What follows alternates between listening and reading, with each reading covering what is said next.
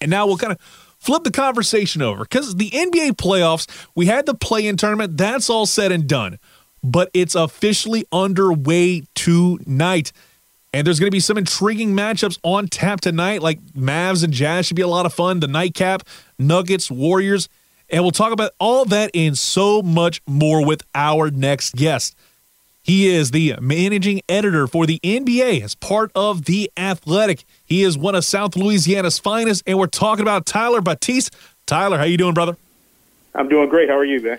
I'm doing good. I'm doing good. Before we get into the NBA talk, I think we need to talk about what happened a couple of weeks ago because you were a busy man, probably more busy than you had been doing some NBA coverage because of how much wall to wall wrestling was going down in Jerry World, the biggest wrestling weekend of the year. WrestleMania weekend. You're out there covering it alongside your tag team partner, the other half of your Harlem Heat, I guess, with Chris Vannini over at The Athletic. What was that experience like for you covering it versus maybe going as a fan? I tell you, man, it was it was a uh, great. I'd never been in the press box for a wrestling event before, much less um, a press box like the one at Jerry World and a press box for an event as big as WrestleMania. Um, I went to Dallas for WrestleMania 32, and I just remember um, how much of a pain it was to get in. I think at the time they like they they switched over how they did the ticketing maybe for AT&T yeah. Stadium, and it was I, I remember missing the first two pre-show matches, and I think a large part of the third one, and it was just a pain to get in. Obviously, as a member of the media, uh, that wasn't an issue, but man, it, it was it was exciting. I was I was kind of expecting. Um, maybe expecting a couple of empty seats up at the top, but everything I saw was full. Um, you know, a great view with that with that huge video board. The crowd was hot both nights. I think night one just it really exceeded a lot of people's expectations, and that just made people really excited for night two. And uh, just a great event overall, and something I hope that they, they stick with going over this two night format. All right, before we get to the two night format, you brought up something about the fact you were in the press box, you're in the press area. And one of the old rules, the old guard, they constantly tell you no cheering in the press box. Now, was that rule lifted for two nights only in Jerry World, where cheering was allowed, especially during a moment like Cody Rhodes debuting or making his return to the WWE? I tell you, man, I'd never been in a press box where there was as much reaction to what was going on as as that weekend. So I don't think the uh, the wrestling journalists adhere to that that old school rule of no cheering in the press box. And I think a lot of them even took it a step further, uh, you know, kind of singing, uh, you know, Cody's theme song and a couple of other ones as they were coming out. So, yeah, that was something that took a little while to get used to just because of, uh, you know, what you're accustomed to from from your own uh, career and in, in, the past. But, uh, no, it was fun, man. I hope to do it again someday. And if you had a chance to do it over, let's say next year, WrestleMania 39 rolls around and the Athletics like, hey, Tyler, why don't you make it over there to Los Angeles? Go cover what is undoubtedly probably going to be the biggest WrestleMania match of all time, potentially Roman versus The Rock.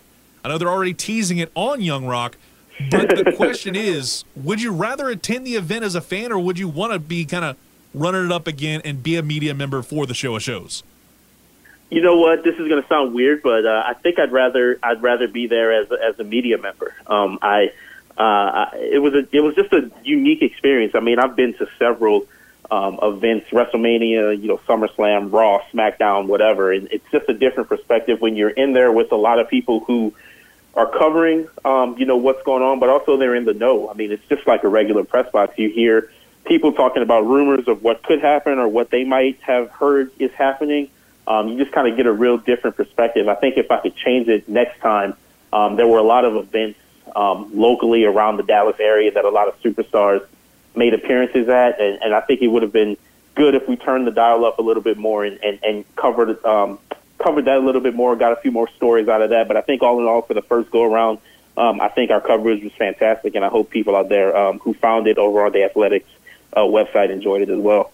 And it was some fantastic stuff, especially as you were watching it live. You had that going on because trust me, I'm sure a lot of people yeah. were kind of doubling down because you had obviously the Final Four in New Orleans that Saturday were watching, like me, I was watching Final Four on the big screen, and then on the laptop having the Peacock stream, able to watch it all, just and, and just in, engulf myself into all of it.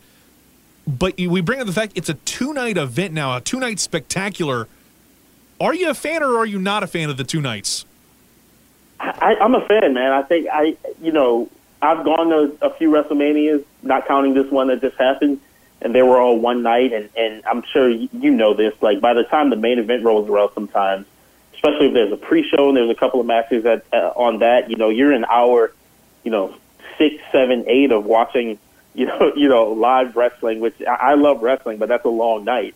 Uh, and sometimes it just kind of kills the crowd when you get toward the end, and and and and it doesn't give the performers the the attention, the juice, the energy that they they deserve, especially when you're looking at something like a main event that they built up to for you know weeks and months ahead of time. So um, the two night event, you know, obviously traffic and whatnot is um, can be a hassle, but you know to keep it at a nice you know three three and a half hours each night, you still have time to maybe get back to your your hotel room or see some friends or grab a grab a drink or two afterwards to where you're not out until uh, one or two in the morning. Um, you know, I think I think two nights is the, is the way to go. And and you know, if you can fill up a building twice um, as opposed to once, if you're a business, I don't see why you wouldn't do it. Oh, exactly. Like you had what was it, a hundred thousand the last time they went to Jerry World, allegedly a hundred thousand, I should say, and you wound up hitting like seventy k both nights. It's one hundred and forty thousand. That's way more. That's more money for you, more money in your pockets. I don't see why they don't continue doing that going forward. And I have to agree with you. You have it three and a three and a half hour show, and it's paced really well. It doesn't feel like it is a complete slog. But all right, right, enough, right. talk about wrestling because I've got a whole podcast dedicated to that. Maybe I'll get you on that before too long. Yeah, have, have me have me on, man. I'm around. but before we get into that, we got to get into the NBA. And before we get into the postseason itself, one team that's on the outside looking in that I was kind of surprised at was obviously one Los Angeles Lakers franchise with LeBron James. This is a team that looked to be built for that super team type feel we saw about a decade ago with the Miami Heat.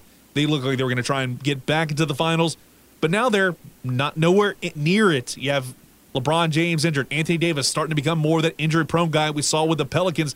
How surprised were you to see this Lakers team that before the season seemed poised to be like strong, strong favorites, not even sniffing the play in tournament?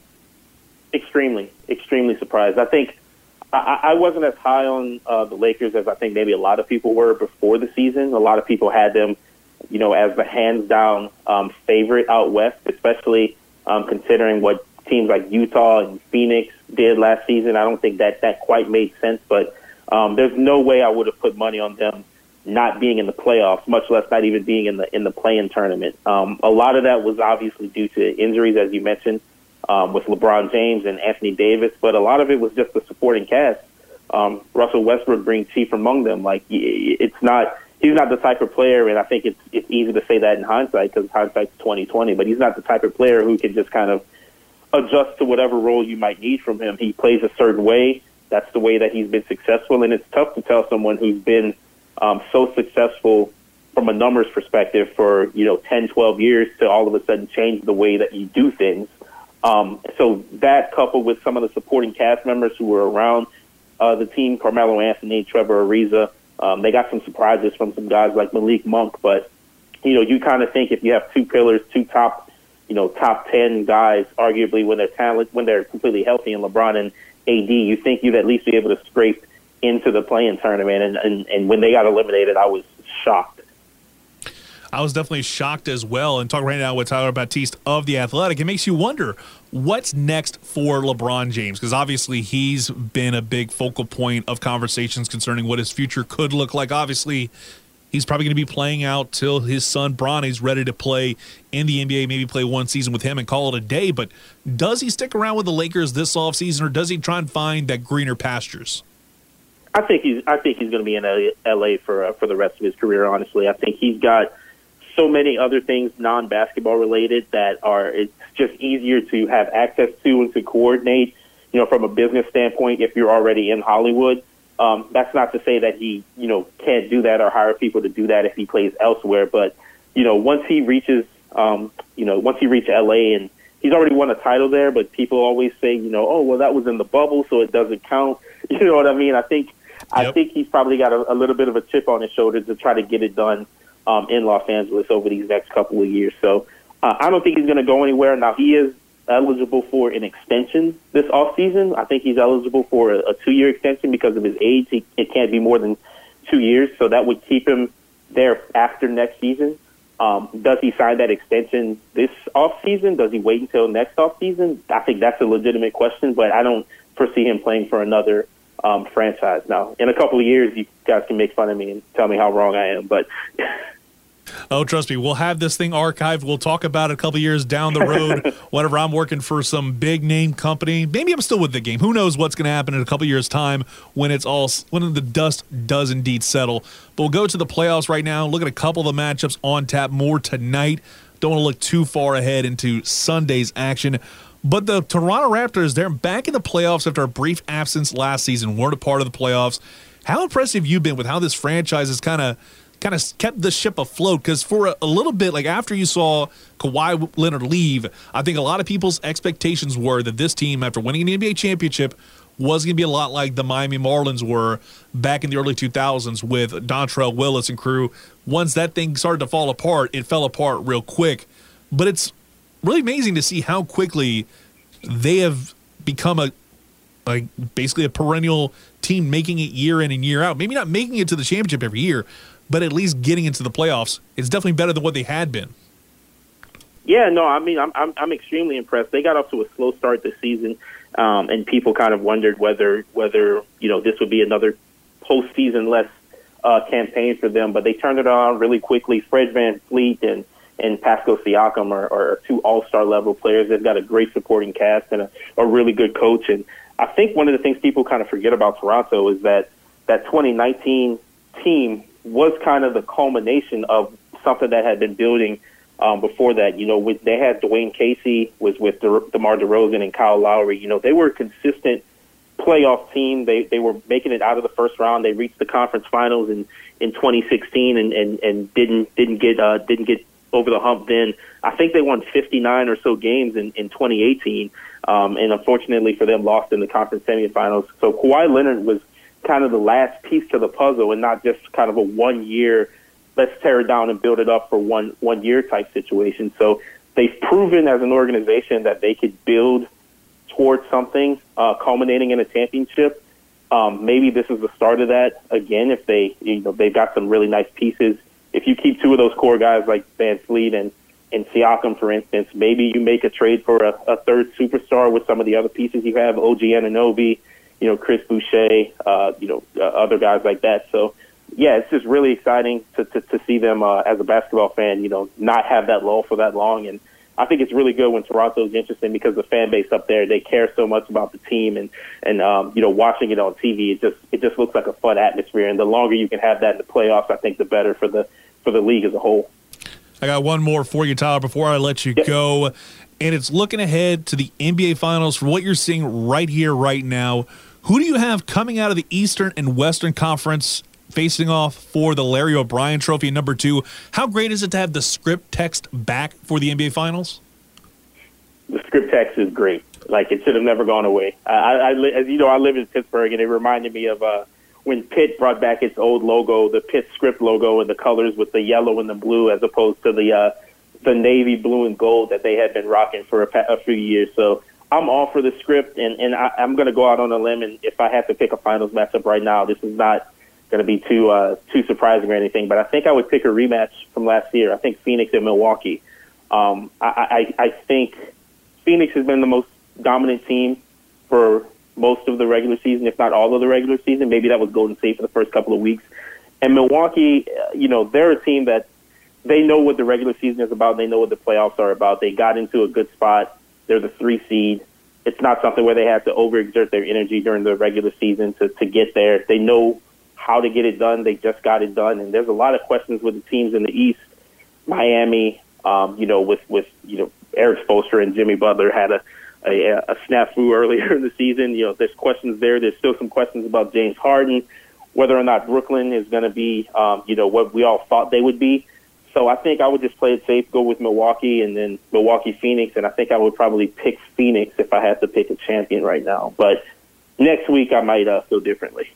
Tyler, appreciate you coming on, my man. We'll talk to you down the road. Enjoy the beginning, the official beginning of the NBA playoffs.